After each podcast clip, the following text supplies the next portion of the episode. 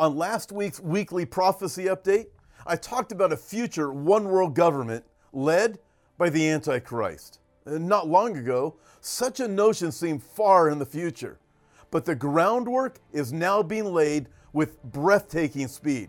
Today, we'll look at a major step that one hundred sixty-four countries just took toward a one-world totalitarian future. I'll tell you about it right after this word from our producer, Kevin.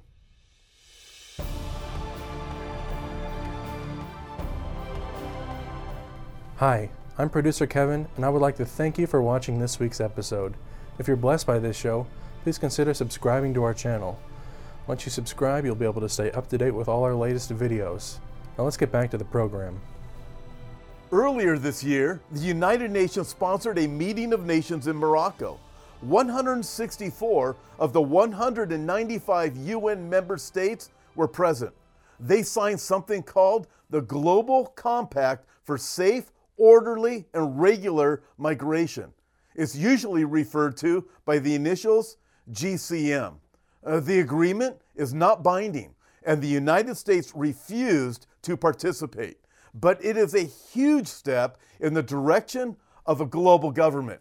The agreement tells nations to open their borders to everyone. It even tells them to show members of their own population how to become nation shoppers. It says that each country must give potential immigrants information to help them choose what nation they want to migrate to. Judith Bergman, writing for the Gatestone Institute, said, "It cannot be stressed enough that this agreement is not about refugees fleeing persecution or their rights to protection under international law. Instead, the agreement propagates the radical idea that migration, for any reason, is something that needs to be promoted, enabled, and protected." Unfettered migration means a world without borders. Nations either control territory or they don't. If they can't control who enters or leaves their part of the world, they cease to be sovereign. If the U N controls borders, then guess what? The U N becomes sovereign. The G C M also says that nations must promote independent, objective, and quality reporting of media outlets, including internet-based information. And listen to this. This is quite alarming.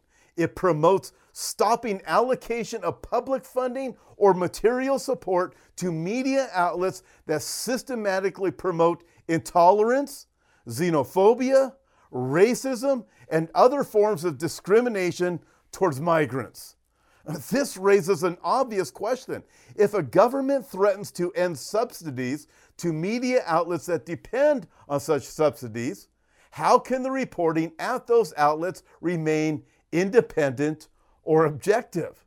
For example, the Canadian government recently agreed to subsidize failing parts of that country's news media with the equivalent of almost a half billion U S dollars.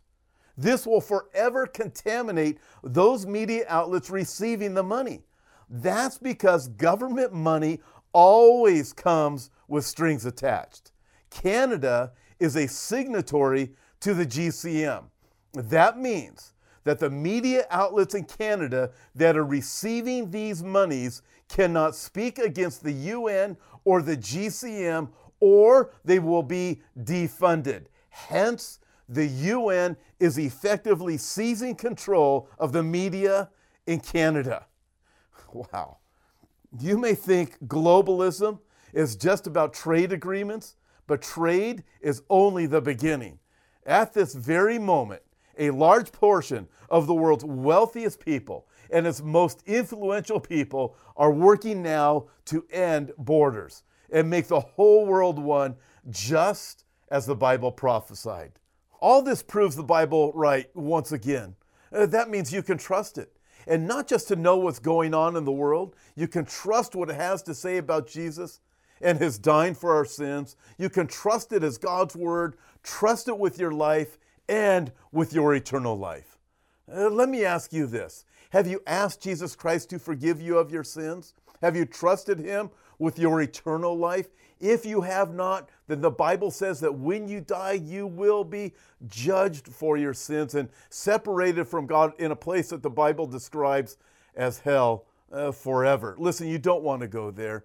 You want to be forgiven, don't you? You want to spend eternity in heaven, I'm guessing. Listen, if you want to know you're forgiven and your eternal destination is heaven, then pray this with me. Uh, Dear Lord Jesus, I admit that I'm a sinner, but I want to be forgiven. Right now, I repent of my sin and unbelief and surrender to you as Lord. I will follow you all the days of my life. In Jesus' name I pray, amen. Please visit the Know Jesus page at hope for our times dot com to find out what it means to have a personal relationship with Jesus Christ. Or if you'd like more information on this topic, go to our website, hope for our times dot com. Until next time, God bless. Now here's our producer, Kevin. Thanks for watching and being a part of this week's program. Before you go, I'd like to invite you to visit our website, hope for our times dot com, and check out the many resources we have to offer. On our website, we have books, D V Ds, and daily news articles that will always keep you up to date and well informed about the times we're living in. God bless, and we'll see you next time.